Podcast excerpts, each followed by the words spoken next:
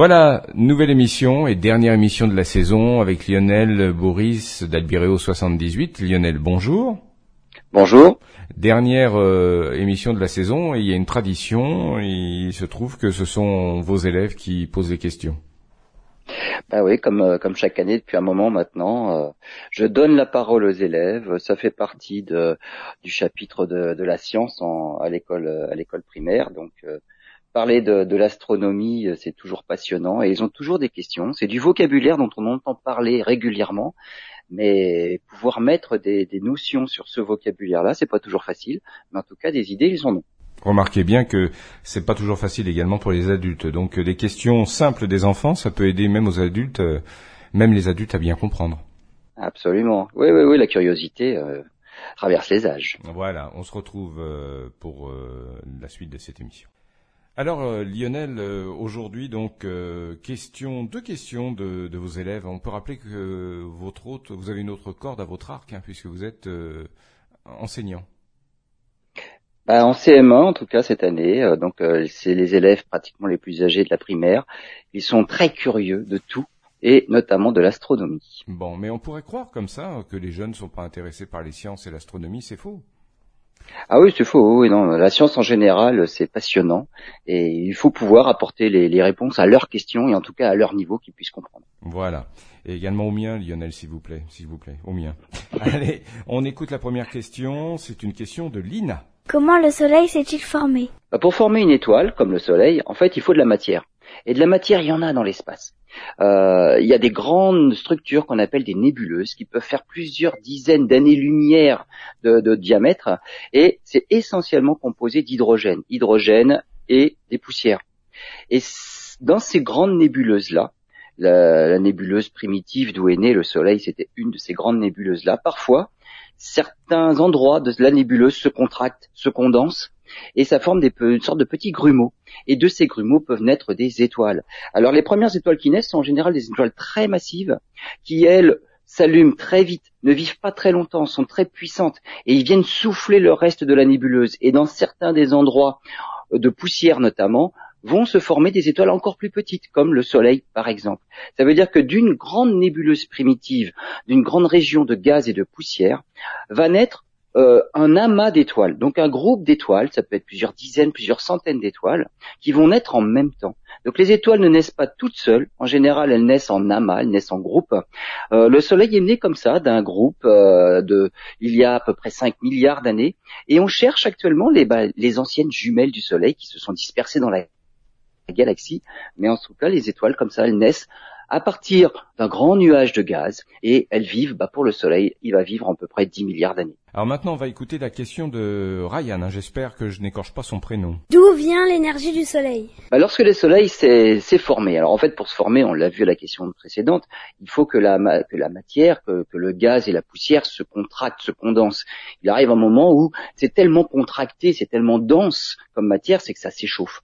Et à partir d'un moment euh, où ça finit par atteindre une température suffisante, alors il y a des réactions nucléaires qui s'enclenchent. Alors réaction nucléaire, on pense à nos centrales nucléaires.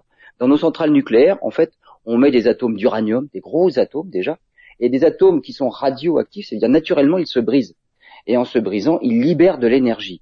Donc nous, nous avons des centrales à fission nucléaire. La fission, c'est casser des gros noyaux pour en faire des plus petits. Et ça se fait tout seul. Donc on a une production d'énergie qui est naturelle à partir de gros atomes d'uranium. Dans le Soleil, c'est l'inverse. On a dit que dans, les grandes nébuleuses d'où naissent les étoiles, c'est de l'hydrogène. L'hydrogène, c'est l'atome le plus simple, le plus petit. Il est composé d'un seul proton. Donc dans son noyau, il n'y a pas grand-chose. Il y a une particule, c'est un proton. Et dans le Soleil, les, les atomes sont tellement proches les uns les autres qu'ils arrivent à finalement fusionner. Donc dans le Soleil, ce ne sont pas des réactions de fission qui cassent des gros atomes, ce sont des réactions de fusion qui vont associer de petits atomes. Pour en faire, bah, l'atome numéro 2, c'est l'atome d'hélium. Et dans ce processus-là de réaction thermonucléaire, ça produit beaucoup, beaucoup plus d'énergie que dans la fission des atomes d'uranium. On aimerait bien sur Terre être capable de réaliser des centrales à fusion nucléaire comme ce qui se passe au cœur du Soleil. Donc il y a des recherches actuelles. La, la technologie et l'expérimentation avancent vraiment à grands pas et peut-être que d'ici quelques dizaines d'années quand même, on arrivera à produire de l'énergie de cette manière-là à partir simplement de l'hydrogène. Donc l'hydrogène, on en trouve dans l'eau. Donc c'est beaucoup plus facile finalement que d'aller extraire de l'uranium, qui est une matière qui ne durera pas sur Terre. Au cœur du Soleil, il y a 15 millions de degrés et avec ces 15 millions de degrés, on produit l'énergie suffisante pour produire de la lumière, pour produire de la chaleur. Et voilà pourquoi il fait jour sur Terre et finalement le Soleil éclaire tout le système solaire. Et voilà pourquoi il fait chaud sur Terre, pas trop chaud, sur Mercure il fait beaucoup plus chaud, mais sur Mars on est déjà trop loin, il fait pas suffisamment chaud pour vivre correctement. Et bien sur la Terre, juste à la bonne distance du Soleil, eh ben on peut vivre correctement. Donc voilà d'où vient l'énergie du Soleil, de réaction thermonucléaire de fusion de l'hydrogène. On poursuit dans la découverte euh, de l'astronomie, découverte par les élèves euh, de Lionel. Lionel, alors, euh, on va écouter tout d'abord la question de Eva, toujours en rapport avec les questions précédentes, en rapport donc avec le Soleil. Pourquoi le Soleil est-il jaune? On a parlé de la façon dont le Soleil produit de l'énergie, 15 millions de degrés au centre. Cette énergie se déplace finalement du cœur du Soleil vers l'extérieur. Alors ça prend du temps, hein. la lumière, elle met du temps à sortir du Soleil parce qu'elle est piégée, puis réémise, puis repiégée. Il faut quand même 2 millions d'années à un photon pour sortir du Soleil. Bon après, une fois qu'il atteint la surface, il lui faut plus que 8 minutes pour atteindre la Terre. Mais à la surface, finalement, la lumière, c'est bien, euh, on va dire, euh, refroidi on va dire l'énergie du Soleil est bien moindre qu'au cœur, et à la surface du Soleil, il fait à peu près 5500 degrés. Et c'est cette couleur-là qui produit la, cette, chaleur-là, 5500 degrés, donc cette température, qui donne la couleur au Soleil et qui donne la, la, couleur aux étoiles finalement. Alors pour se représenter euh, un peu ce, phénomène physique-là, faut imaginer l'arc-en-ciel. On décompose la lumière blanche comme un arc-en-ciel, et ça va du bleu, le vert, le jaune, l'orange, le rouge. Et eh bien finalement, l'énergie, la lumière la plus énergétique, c'est du côté du bleu, du violet. C'est là qu'il y a le plus d'énergie. C'est pour ça que le soleil finalement est dangereux quand on prend des coups de soleil. C'est les rayons ultraviolets du soleil, donc il faut se protéger. Ça crée des brûlures. De l'autre côté du spectre, c'est des rayons de moins en moins énergétiques. Et du côté rouge du spectre, c'est là où il y a le moins d'énergie. Bah, pour, euh, pour le soleil, pour la couleur des étoiles, c'est exactement pareil. Au milieu du spectre, vers le jaune, c'est là où ça correspond à une valeur de 5000 degrés, 6000 degrés à la surface. Les étoiles qui nous paraissent plus orange, voire plus rouges, c'est qu'à la surface, il n'y a que 3000 degrés. Et des étoiles très brillantes, comme Vega par exemple, elle est blanche, mais même Sirius est plutôt bleu. Là, c'est plutôt 10 000 ou 20 000 degrés à la surface. Et je parle que de la température de surface. Hein. au centre, ça se compte en millions de degrés. Et donc, la couleur d'une étoile, le Soleil est jaune simplement parce qu'il a une température qui se trouve à peu près autour des 6000 degrés. C'est à peu près le milieu du spectre de la lumière blanche. Voilà, bah comme ça c'est clair, hein, très clair. On écoute maintenant la question de Nino. Pourquoi les planètes sont-elles rondes? Cette fois-ci, on passe aux planètes. Autour du Soleil, il y a des planètes et il y a plein d'autres petits corps pour euh, faire former tout ce qu'il y a dans le système solaire.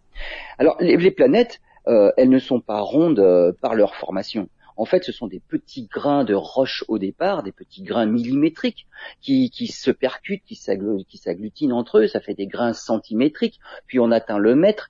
Imaginez-vous avec des tout petits morceaux comme ça de pâte à modeler et vous les assemblez les uns sur les autres, mais de manière complètement aléatoire. Au bout de deux, trois ou même dix grains, bah, la forme est un peu biscornue. Bah, finalement, c'est ce qui va donner la forme aux astéroïdes. Les petits corps du système solaire n'ont à peu près aucune raison d'être ronds, parce que bah il n'y a pas assez de matière finalement pour faire une belle boule.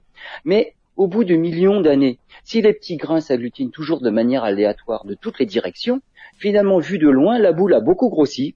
On passe au kilomètre, à la dizaine de kilomètres, 100 kilomètres, et quand on atteint les 12 700 kilomètres comme la Terre, bah, vu de loin quand même c'est globalement très rond. Même si dans les détails c'est pas si rond que ça. Euh, regardez sur Terre, le, plus haut mont au-dessus de, de l'océan, c'est presque 10 km, on va dire, le mont Everest.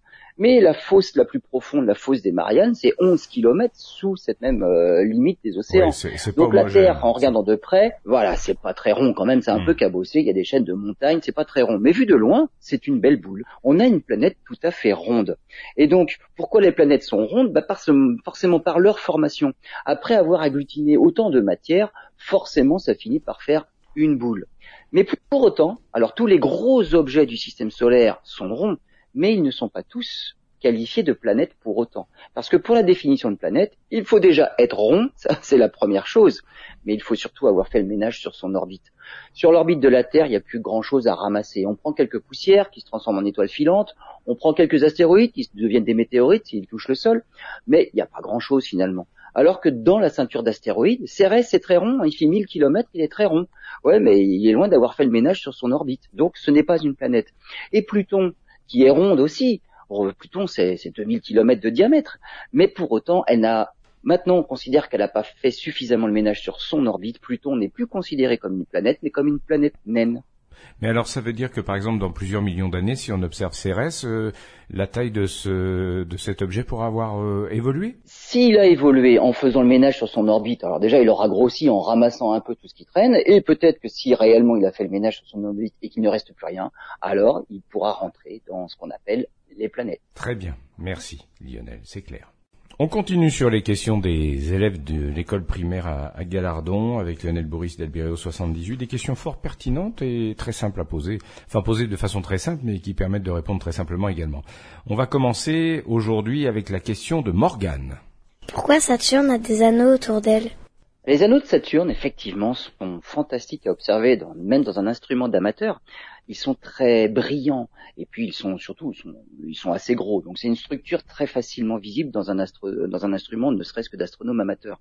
Alors ils sont brillants parce qu'ils sont composés essentiellement d'eau, entre 90 et 95% de glace d'eau et un petit peu de poussière quand même. Alors d'où viennent ces anneaux-là? Bah, Les grosses planètes surtout les planètes géantes, hein, comme Saturne, Jupiter, mais Uranus, Neptune, c'est pareil, elles arrivent avec leur champ de gravitation nettement plus intense que le champ terrestre, à capturer des astéroïdes qui passeraient. Et donc elles sont entourées de tout un tas d'astéroïdes qui ont été capturés, et certains d'entre eux se rendent dedans. Et les collisions entre astéroïdes, bah, ça ils sont complètement euh, disloqués, et tous les petits grains qui en restent bah, se retrouvent euh, éparpillés sur une orbite tout autour des planètes. Donc Saturne, bah, c'est suite à des collisions entre astéroïdes qui, qui avaient été capturés qu'elle se retrouve avec des anneaux. Et donc, quand on voit cette méthode de formation-là, on se dit, bah, et pourquoi que Saturne? Et pas que Saturne. Il y a des, anneaux autour de Jupiter et qu'on voit, on voit pas. Il faut vraiment être un, avoir un instrument de professionnel pour être capable de les voir. Il y en a pas autour de la pour Terre. Uranus. Et la Terre. Et il y en a pas autour de la Terre. Alors autour de la Terre, il y en a eu parce qu'en fait, c'est ce principe de collision là, c'est c'est quelque chose qui arrive régulièrement et facilement dans le système solaire. La Terre a été percutée par un bolide euh, de la taille de Mars il y a très longtemps. On appelle Theia. Euh, Theia s'est complètement disloqué autour de la Terre, mais a disloqué une bonne partie de la croûte terrestre également. Donc autour de la Terre, il y a très longtemps, il y avait des anneaux. Donc, enfin, en tout cas, des petits morceaux de roche qui étaient éparpillés tout autour de la Terre. Mais ces morceaux-là se sont agglutinés pour former la Lune. Et donc depuis, bah, la Lune a fait le ménage. On en parlait pour les planètes. Une planète, c'est un corps suffisamment gros qui a fait le ménage sur son orbite. Mais la Lune a fait le ménage, elle a tout ramassé. Il n'y a plus un seul grain qui formait l'anneau au début. On a maintenant un joli satellite autour de nous. On a la Lune. Mais pour toutes les planètes, c'est pareil. Donc il y a des anneaux autour d'Uranus, autour de Neptune, qui ne sont pas très visibles non plus. Hein. Là, faut, faut avoir un télescope de professionnel pour être capable de les voir, mais pas d'amateur. Mais autour de Mars, ça a été le cas aussi. Mars dispose de deux petits satellites, mais qui viennent d'un anneau qui était là avant. Mais l'anneau vient de quoi? Bah, D'astéroïdes, euh, de petits satellites qui se sont euh, entrechoqués, qui se sont disloqués. Donc les histoires de d'astéroïdes, d'anneaux, d'astéroïdes, d'anneaux, et eh ben c'est juste simplement c'est un cycle. Pourquoi les anneaux de Saturne sont si blancs? On a dit c'est de la glace d'eau, mais c'est de la glace qui n'est pas très poussiéreuse. Ben, figurez-vous, c'est parce qu'ils sont très récents. On estime maintenant qu'ils ont maximum 100 millions d'années, en exagérant un tout petit peu, parce que bon, la, la date c'est entre 10 et 100 millions d'années. Mais peut-être qu'à l'époque des dinosaures, à l'époque de la disparition des dinosaures, il y a 66 millions d'années, les anneaux de Saturne n'existaient pas encore. Et voilà pourquoi c'est très récent. Et voilà pourquoi cette glace d'eau-là n'est pas encore complètement recouverte de poussière, et donc elle est très blanche, très brillante, et elle nous renvoie les rayons du soleil de, cette manière-là. Voilà pourquoi ils sont aussi visibles. Tiens, bah c'est très clair, effectivement. Deuxième question du jour, c'est la question d'Isaline. Comment l'oxygène est apparu sur Terre? Mais l'oxygène, il vient des étoiles. Actuellement, le Soleil, il est dans, sa phase de production d'énergie principale. Il transforme essentiellement de l'hydrogène en hélium. On en a parlé. Puis après, il transformera l'hélium en autre, entre autres choses, le carbone par exemple, ou alors de l'oxygène. Donc le Soleil n'est pas encore en train de fabriquer de l'oxygène, mais des étoiles qui sont nées bien avant lui, qui, sont nées de générations précédentes ou qui sont très très très massives et donc qui, qui on va dire, qui parcourent leur vie de manière très rapide, qui ne vivent pas très longtemps, eh bien l'oxygène est fabriqué dans les étoiles. Donc ça, c'est la première façon. Et cet oxygène-là fabriqué dans les étoiles, à la fin de la vie des étoiles, qui finissent soit comme le Soleil en soufflant une partie de leur enveloppe externe, soit dans les, les étoiles les plus massives qui explosent littéralement en supernova, elles vont répandre dans leur entourage bah, tout ce qu'elles ont fabriqué au, cours de leur vie. Et donc cet oxygène-là va être répandu eh ben, dans ces fameuses nébuleuses d'où sont formées les étoiles suivantes et ainsi de suite. La Terre s'est formée euh, autour du Soleil. Après le Soleil, bien sûr, il restait tout un tas de poussières, d'éléments, d'atomes, de particules autour du Soleil. Et c'est de ces particules-là que se sont formées les planètes. Et dans ces particules-là, eh ben, il y avait des atomes d'oxygène, mais il y avait du fer, et il y avait du cuivre, il y avait de l'uranium. Tout ça, ça a été fabriqué par les étoiles bien avant l'apparition du Soleil. Voilà pourquoi on a des mines de fer sur Terre, voilà pourquoi on a des mines d'uranium sur Terre. Et c'est vraiment euh, de la matière complètement fossile, parce qu'il euh, faudrait l'explosion d'une autre étoile pour nous fournir à nouveau du fer, par exemple, ou de l'oxygène. Bon, ça, il n'en est pas question. Donc, quand on aura fini d'exploiter le fer sur Terre, il y en aura plus sur Terre. Bon, il faudra trouver une autre source, euh, on va dire minière. Bon, sur les astéroïdes, il y a ce qu'il faut. On en trouvera. On en trouvera. Et donc l'oxygène vient essentiellement des étoiles. On en trouve sur Terre, bien évidemment, et il a favorisé l'apparition de la vie dans les océans. Tant qu'il n'y en avait pas dans l'atmosphère, la vie n'a pas conquis la Terre. Puis l'oxygène a gagné l'atmosphère, ce qui a permis à la vie de coloniser la Terre. D'abord bah, les plantes. Euh, la vie, depuis 2 milliards d'années, il y a la vie dans les océans. Depuis simplement 470 millions d'années, il y a de la vie sur Terre. Et la forêt amazonienne, qui est une grosse pourvoyeuse d'oxygène, on va dire, parce qu'elle transforme l'énergie du soleil euh, par la photosynthèse. Hein, tout ce qui est vert, c'est de la chlorophylle, c'est la photosynthèse. Ça, ça nous dégage de l'oxygène. Ça fabrique pas de l'oxygène, ça dégage de l'oxygène. La forêt amazonienne n'est vieille que de 55 millions d'années. Voilà, bah comme ça les choses sont dites et, sont claires. On se retrouve euh, pour la suite des questions des élèves de Lionel. Alors on poursuit sur euh, les questions des élèves de l'école primaire de, de Galardon, des élèves de Lionel. Euh, qui a plus d'une corde à son arc, vous l'avez compris. Et aujourd'hui, on va commencer euh, par la question d'Emma. Pourquoi n'y a-t-il pas de vie sur les autres planètes? On a parlé précédemment de l'oxygène sur Terre. Et avec l'oxygène, bien évidemment, il y a l'apparition de la vie. Alors pourquoi n'y a-t-il pas de vie sur les autres planètes? Bon, finalement, on n'en sait pas, grand-chose. Peut-être qu'on l'a pas découvert tout simplement. Hein. Voilà, on pourrait dire ça. Alors si on peut quand même répondre à la question, il n'y a aucune planète dans le système solaire pour les, sur lesquelles il y, a, il y a la vie en surface, comme sur Terre. Nous vivons à la surface de la Terre. Il y a une atmosphère. Ça ne veut pas dire qu'il n'y a pas d'atmosphère sur d'autres planètes, mais soit la composition n'est pas la bonne, soit c'est la pression qui n'est pas la bonne, il n'y en a pas assez ou il y en a trop. Sur Mercure, il y a une toute petite atmosphère, pas de quoi respirer, et de toute façon pas assez d'oxygène pour nous, on va dire. Sur Mars, un peu plus de pression, mais à peine, et la composition n'est toujours pas la bonne non plus. Sur Vénus, là, c'est un peu le contraire. Il y a une énorme pression atmosphérique, et la composition n'est toujours pas la bonne. Donc on ne peut pas respirer ces atmosphères-là, il n'y a pas de vie en surface. Là, on est sûr de ça pour tout le système solaire. Mais, en revanche, on a dit aussi que la vie est apparue d'abord sur Terre dans les océans. Et là, par contre, la question reste ouverte. Parce que des océans, il n'y en a pas que sur Terre il y en a un peu partout, des océans qui sont souterrains, donc des, énormes poches d'eau souterraines sous les surfaces, non pas des planètes, mais de certains des satellites qui les accompagnent. Prenons le cas de Jupiter. Jupiter a de gros satellites, quatre satellites découverts par Galilée, qu'on appelle donc des satellites galiléens, et l'un des quatre, c'est Europe. Europe, on le sait maintenant depuis pas mal d'années, il est recouvert d'une croûte de glace. On a observé la glace, on a fait des photos euh, très rapprochées de cette glace-là, et on voit des fissures, des fissures, même des fissures qui se sont déplacées les unes par rapport aux autres. Ça veut dire que c'est comme des icebergs, des gros blocs de glace qui se déplacent les uns par rapport aux autres. S'il y a de la glace qui se déplace, c'est qu'il y a de quoi se déplacer. Ça veut dire qu'en dessous, c'est quelque chose qui n'est pas de la roche. Donc ces blocs de glace se déplacent parce qu'en dessous, il y a de l'eau. Et dans les failles, on voit bien que la glace a une autre couleur. Ça veut dire que c'est de l'eau alors, minéralisé, ça veut dire c'est une eau qui contient quelque chose qui va venir assombrir la glace, qui va venir colorer la glace qui est blanche par ailleurs. Donc, ce qui veut dire qu'il y a de l'eau sous Europe. Aux dernières estimations, sous une croûte de glace qui ferait peut-être 10 km d'épaisseur, il y aurait un océan global sur tout le satellite, mais qui ferait 100 km de profondeur. C'est énorme. Euh, la profondeur moyenne des océans sur Terre, c'est 4 km. Europe a beau être un petit satellite, il contient plus d'eau que sur Terre. Et comme la vie, comme la vie est apparue dans l'eau d'abord sur Terre, on imagine bien que pourquoi pas sur Europe et dans l'océan d'Europe, peut-être qu'il y aurait la vie. Je pourrais raconter exactement la même chose dans le cas d'Encelade, satellite pareil glacé autour de Saturne. On vient de découvrir aussi sur Mimas, il y aurait des poches d'eau sous Mimas, encore à nouveau autour de Saturne.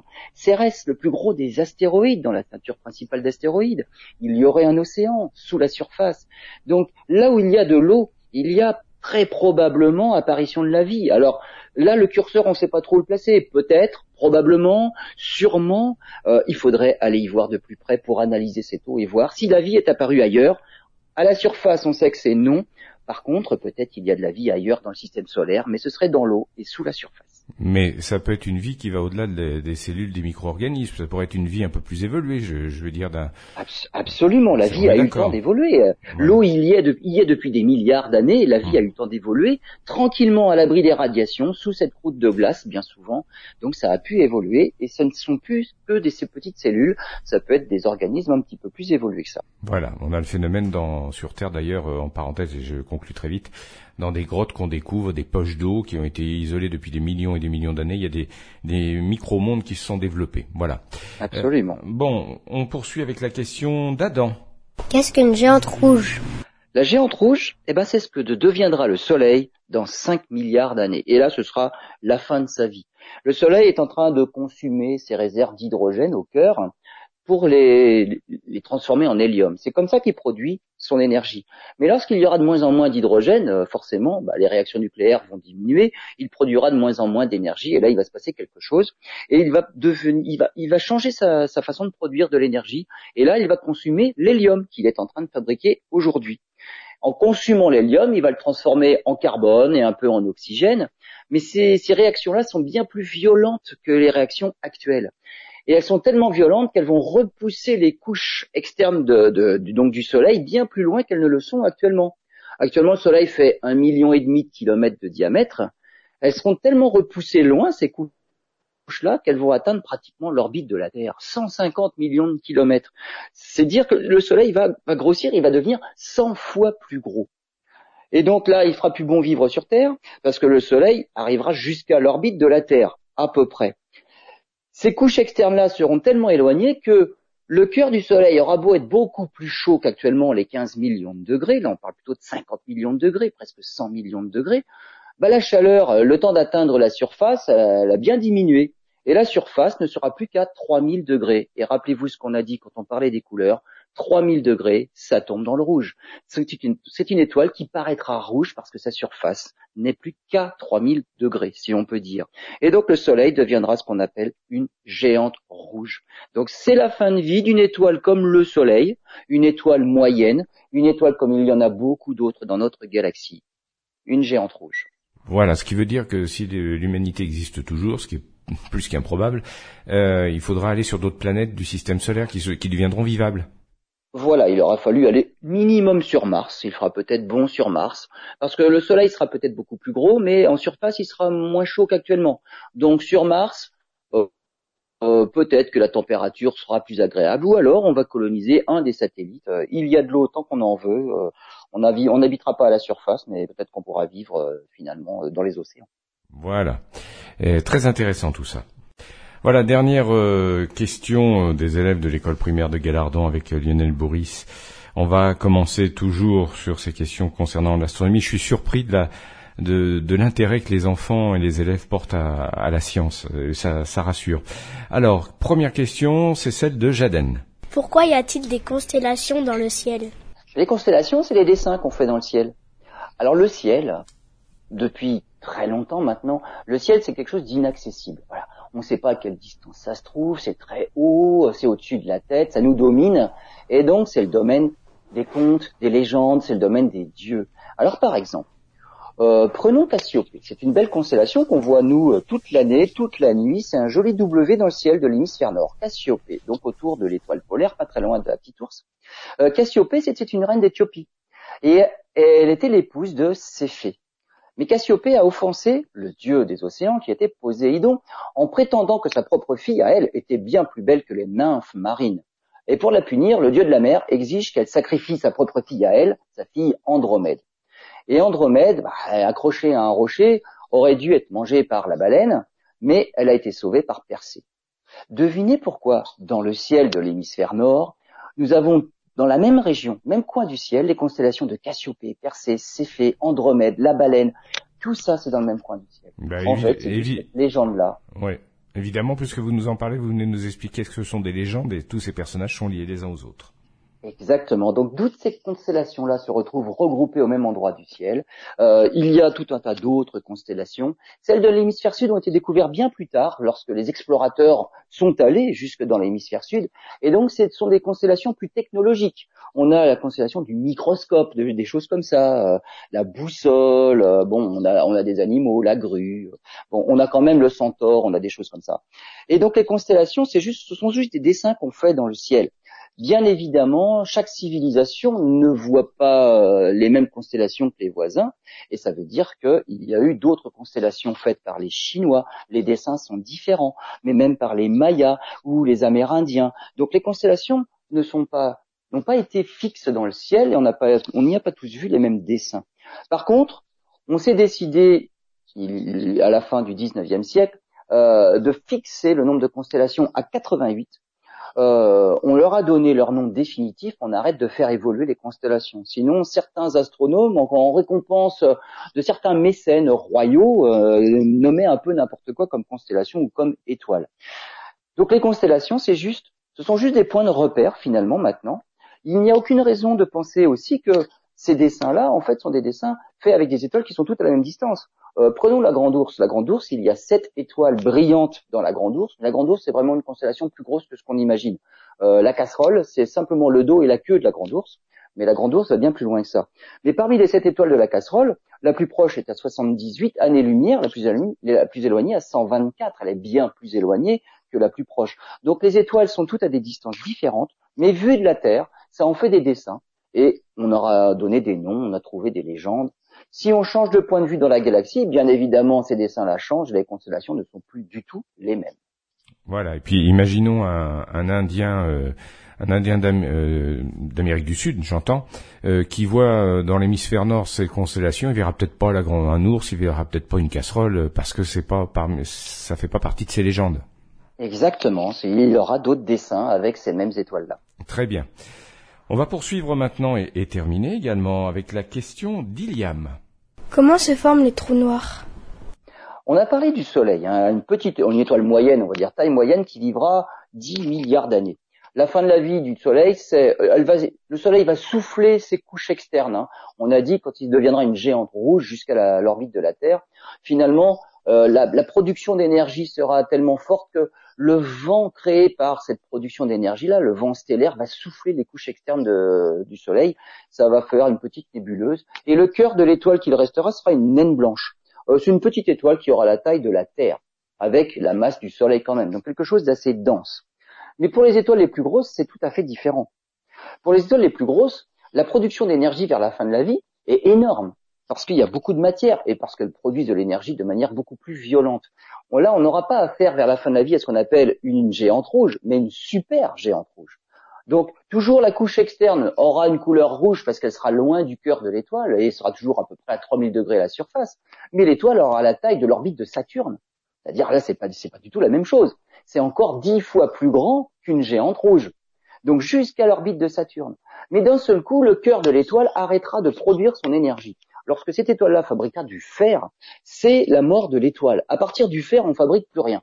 Et d'un seul coup, lorsque la production d'énergie s'arrête, les couches extérieures qui vont jusqu'à l'orbite de Saturne ne peuvent plus être maintenues comme ça dans l'espace et elles viennent s'effondrer sur le cœur de l'étoile qui a cessé de produire de l'énergie. Et là, elles viennent ratatiner le cœur de l'étoile en une petite boule qui ferait que 10, 20 km de diamètre. C'est tout petit.